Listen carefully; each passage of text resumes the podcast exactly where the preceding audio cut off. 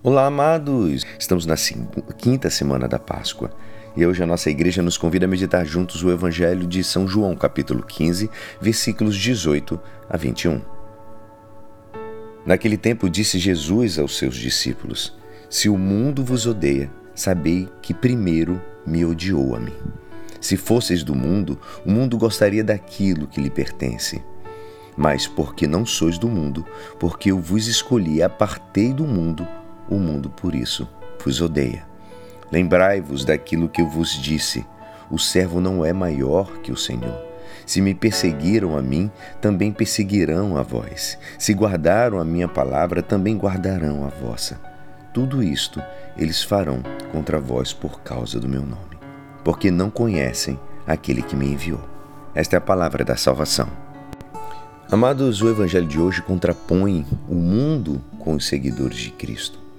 O mundo representa todo aquele pecado que encontramos em nossa vida.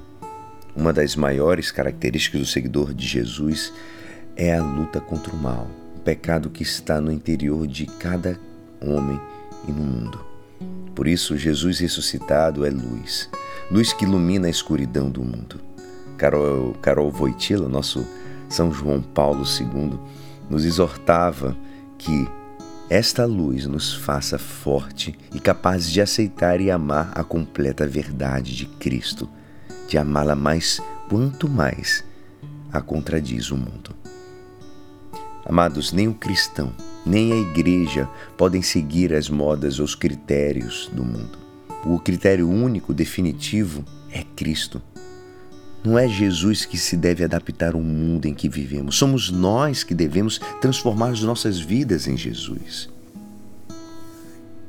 Isso nos faz pensar quando nossa sociedade, que está secularizada, pede certas mudanças ou licenças aos cristãos e à igreja. Simplesmente nos está pedindo que nos afastemos de Deus ou da sua vontade. O cristão deve manter-se fiel a Cristo, a sua mensagem, ao Evangelho. Diz São Irineu: Deus não tem necessidade de nada, mas o homem tem necessidade de estar em comunhão com Deus. E a glória do homem está em perseverar e manter-se no serviço de Deus. Esta fidelidade pode trazer, amados, muitas vezes a perseguição.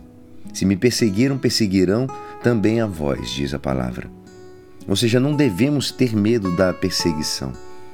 Devemos temer não buscar com suficiente o desejo de cumprir a vontade do Senhor, amados. Que sejamos valentes e proclamemos sem medo a Cristo ressuscitado, luz e alegria dos cristãos. Deixemos que o Espírito Santo nos transforme para sermos capazes de comunicar isto ao mundo. E é assim, esperançoso que esta palavra poderá te ajudar no dia de hoje que me despeço. Meu nome é Alisson Castro e até segunda. Um abençoado final de semana. Amém.